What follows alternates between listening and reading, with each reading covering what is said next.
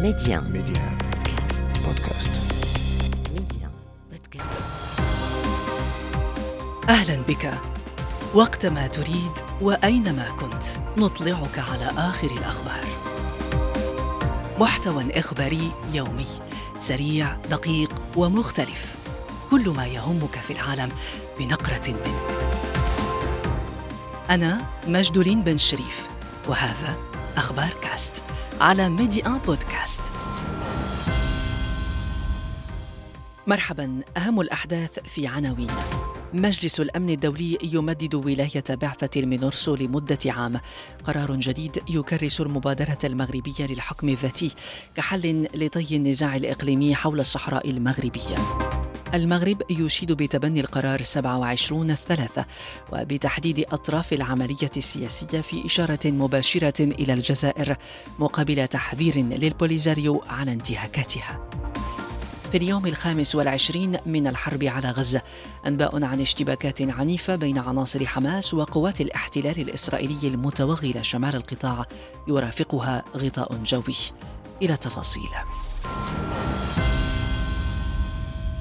أقام العاهل المغربي الملك محمد السادس أمس بقصر الضيافة بالرباط مأدبة عشاء على شرف المشاركين في أشغال الجمع العام العاشر للاتحاد الإفريقي للمكفوفين. المأدبة ترأستها الأميرة للا لمياء الصلح رئيسة المنظمة العلوية لرعاية المكفوفين بالمغرب. ملفنا الأول من نيويورك عن الصحراء المغربية. كما كان منتظرا قرر أمس مجلس الأمن التابع للأمم المتحدة تمديد ولاية بعثة المينورسو لمدة عام. حمل القرار الذي صاغت نصه الولايات المتحدة نقاطا مهمة كانت موضع إشادة من قبل الخارجية المغربية. في المتابعة محفوظ ولد السلك القرار الذي تم تبنيه بتصويت 13 دولة لصالحه مقابل امتناع دولتين عن التصويت جددت من خلاله الهيئة التنفيذية للأمم المتحدة تأكيد دعمها مبادرة الحكم الذاتي التي قدمها المغرب في 2007 باعتبارها أساسا جادا وذا مصداقية من شأنه وضع حد للنزاع الإقليمي حول الصحراء المغربية. في هذا القرار جدد أعضاء مجلس الأمن دعمهم جهود الأمين العام الأممي ومبعوثه الشخصي إلى الصحراء الهادفة للدفع قدما بالعملية السياسية في أفق التوصل لحل واقعي عملي دائم وقائم على التوافق. القرار الأممي كان محل إشادة من المغرب في بلاغ لها أبرزت الخارجية المغربية أن دعم نحو 100 دولة لمبادرة الحكم الذاتي وفتح أكثر من 30 قنصلية عامة بالعيون والداخلة وعدم اعتراف أزيد من 84% من الدول الأعضاء في الأمم المتحدة بالكيان الوهمي فضلا عن النهضة التي تشهدها المنطقة في إطار النموذج التنموي الجديد للأقاليم الجنوبية يكرس فعليا مقاربة المملكة لمعالجة هذه القضية. القرار يضيف بلاغ الخارجية المغربية. ذكر الجزائر نفس عدد المرات التي ذكر فيها المغرب ما يؤكد أنها طرف رئيسي في النزاع الإقليمي المفتعل. كما يكرس الموائد المستديرة باعتبارها الإطار الوحيد للمسلسل السياسي. ويوجه القرار الجديد تحذيرا للبوليزاريو فيما يتعلق بانتهاكاتها وفرضها قيودا على حرية تنقل بعثة المينورسو كما يجدد مطالبة الجزائر بالسماح بتسجيل ساكنة مخيمات تندوف خلال الندوة الصحفية التي أعقبت اعتماد المجلس لهذا القرار أكد سفير الممثل الدائم للمغرب لدى الأمم المتحدة عمر هلال أن القرار يعزز الرؤية والخيار الاستراتيجيين للعاهل المغربي لفائدة التفاوض والتسوية السلمية للنزاعات ونهج سياسة اليد الممدودة. هلال أوضح بأن مجلس الأمن ومن خلال هذا القرار وقع على الشهادة الثامنة والعشرين لوفاة فكرة استفتاء أقبلت منذ أزيد من عقدين رغما يضيف عن أنف الجزائر وصنيعتها البوليساريو ماذا يمكن أن نستخلص من القرار السبعة وعشرون ثلاثة؟ من الرباط يعلق تجدين الحسيني أستاذ العلاقات الدولية بجامعة محمد الخامس. أصدر مجلس الأمن قراره الجديد 2703 وهو القرار الذي جاء في سياق مجموع القرارات التي عرفها مجلس الأمن منذ سنة 2007 عندما تقدم المغرب بمقترحه الخاص بالحكم الذاتي والتي كما هي معروف قرارات أقبرت نهائيا مسلسل الاستفتاء الذي يتمسك به خصوم الوحدة الترابية المغربية وأشار المجلس مجددا إلى الأهمية التي يكتسيها مقترح الحكم الذاتي بوصفه مقترحا جادا ومطبوعا بالمصداقية وبالتالي طالبت الأطراف مجددا من أجل التفاوض في هذا الإطار وذلك تحت رعاية الأمين العام للأمم المتحدة ومبعوثه الشخصي. عملية التصويت كانت كما هو الحال في القرارات السابقة بموافقة 13 عضوا لمجلس الأمن وامتناع دولتين عن التصويت وهما كل من روسيا والموزمبيق. أعتقد أن هذا التطور المهم الذي عرفته آلية اتخاذ القرار داخل مجلس الأمن منذ سنة 2007 إلى اليوم يؤكد أن السبيل الوحيد اليوم للخروج من عنق الزجاجة الذي يعيشه النزاع المفتعل بخصوص موضوع الصحراء هو الركون إلى إرادة المجتمع الدولي التي تعبر عن أملها في أن يتوصل الأطراف إلى حل سياسي متوافق عليه عن طريق المفاوضات. وبطبيعة الحال فالمفاوضات سوف تكون دائما في ذلك الإطار الذي خطط له مجلس الأمن وهو إطار الموائد المستديرة التي تجمع كل الأطراف المعنية بما فيها النظام الجزائري.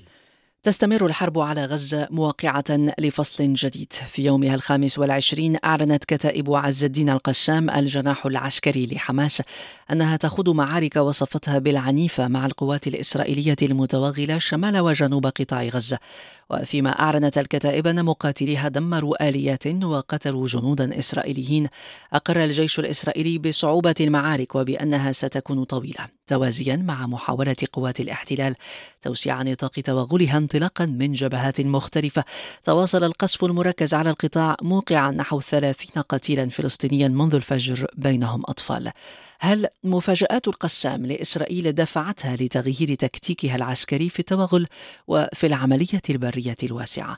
من بيروت العميد المتقاعد ناجم لاعب الخبير العسكري والاستراتيجي هناك تخطيط للدخول من شرق غزة وشرق غزة هو مناطق زراعية من ثلاث محاور، جرى الدخول في المنطقة الأولى من ناحية الأراضي الزراعية وتم إنشاء رأس جسر للقوى المتقدمة في تلك المنطقة واجتازت عندما تمكنت من البقاء بحماية جوية اجتازت الطريق الذي يربط شمال غزة بجنوبها. استطاعت قطع هذا الطريق لمدة ساعتين. نجحت المقاومة برد هذا القطع ورد الجيش الإسرائيلي إلى مراكزه السابقة. يبدو أن هناك دخول بري متدرج في هذه المناطق الزراعية. يستطيع الجيش الإسرائيلي حماية عسكره كونه يمتلك الجو والقدرات الجوية والرصد. وبالتالي هناك الأنفاق والقوة التي حشدت من قبل المقاومة هي للدفاع عن الأماكن السكنية. هي ليست في تلك المنطقة. ولكن يمكن أن يكون الإسرائيلي يخطط لتطويق مدينة غزة، تطويق المدينة تسهل عليه الإطباق على هذه المدينة بعد أن قام بالتدمير الممنهج وبوجود الطيران. ولكن يبدو أن ما ينتظره في الداخل هي مقاومة صلبة لها اسلحتها ضد المدرعات وبالتالي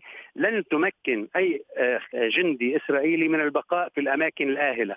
مؤكدا أن جيش الاحتلال يحقق تقدما منتظما على الأرض حسب قوله رفض رئيس الوزراء الإسرائيلي بنيامين نتنياهو وقف إطلاق النار في الحرب المتواصلة على غزة. بالنسبة له فإن المرحلة الثالثة بدأت.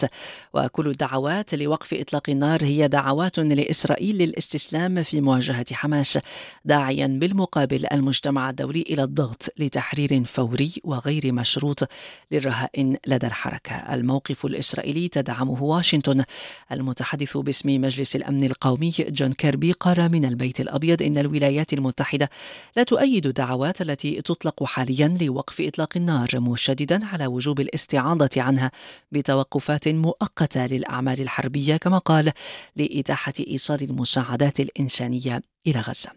لما يصر نتنياهو على رفض وقف إطلاق النار؟ من عمان يعلق أيمن الحنيطي المختص في الشأن الإسرائيلي. إصرار نتنياهو على عدم وقف اطلاق النار رسائل قوية باتجاه الداخل الإسرائيلي. آه، يعتبر ملف الأسرى والرهائن والذين تسيطر عليهم حركة حماس والمقاومة الفلسطينية من أكثر الملفات الضاغطة على نتنياهو وعلى صاحب القرار السياسي والعسكري في إسرائيل. ومن هنا يأتي هذا الإصرار على عدم وقف اطلاق النار لأنهم يعتقدون بالدرجة الأولى سواء نتنياهو أو وزير حربه يوآف جالانت أن كلما تقدمت العمليات البرية والضغط على حماس عسكريا كلما اضطر حماس أن يقدم تنازلات في موضوع الرهائن والأسرى ويفرج عن آه، أسرى إسرائيليين ورهائن إسرائيليين. ومن هنا تأتي العملية بالتوازي. عمل على البر آه، والقصف الجوي بالإضافة إلى مفاوضات سرية تجري من وراء الكواليس. المعركة تدور باتجاهين معركة ميدانية ومعركة دعائية. من سيحقق أكثر هو الذي سيفوز في النهاية. لكن المعطيات الحالية على أرض الواقع تدل أن المقاومة الفلسطينية تحاول قدر الإمكان الاستفادة من ورقة الرهائن والتي هي بالفعل شيء ضاغط على صاحب القرار السياسي والعسكري الإسرائيلي. إسرائيل تفرض حصارا كليا على قطاع غزة تقطع عنه الماء والكهرباء والإمدادات الغذائية والوقود ويبقى معبر رفح مع مصر الوحيد غير الخاضع لسيطرة إسرائيل مقفلا مرت عبره شحنات محدودة من المساعدات الإنسانية وفق المفوض العام لوكالة غوث وتشغيل اللاجئين الفلسطينيين أونروا فيليب لازاريني فإن العدد القليل لقوافل المساعدة التي سمح لها بالدخول عبر رفح لا يقارن بحاجات أكثر من مليوني شخص عالقين في غزة. من الجانب الفلسطيني واصل عدد من مسؤولي الصحة في القطاع مناشداتهم لمصر لفتح المعبر لدخول المساعدات وخروج الجرحى. جولة أخبار كاست انتهت. أخبار كاست اختيارك. اختر أن تشترك معنا.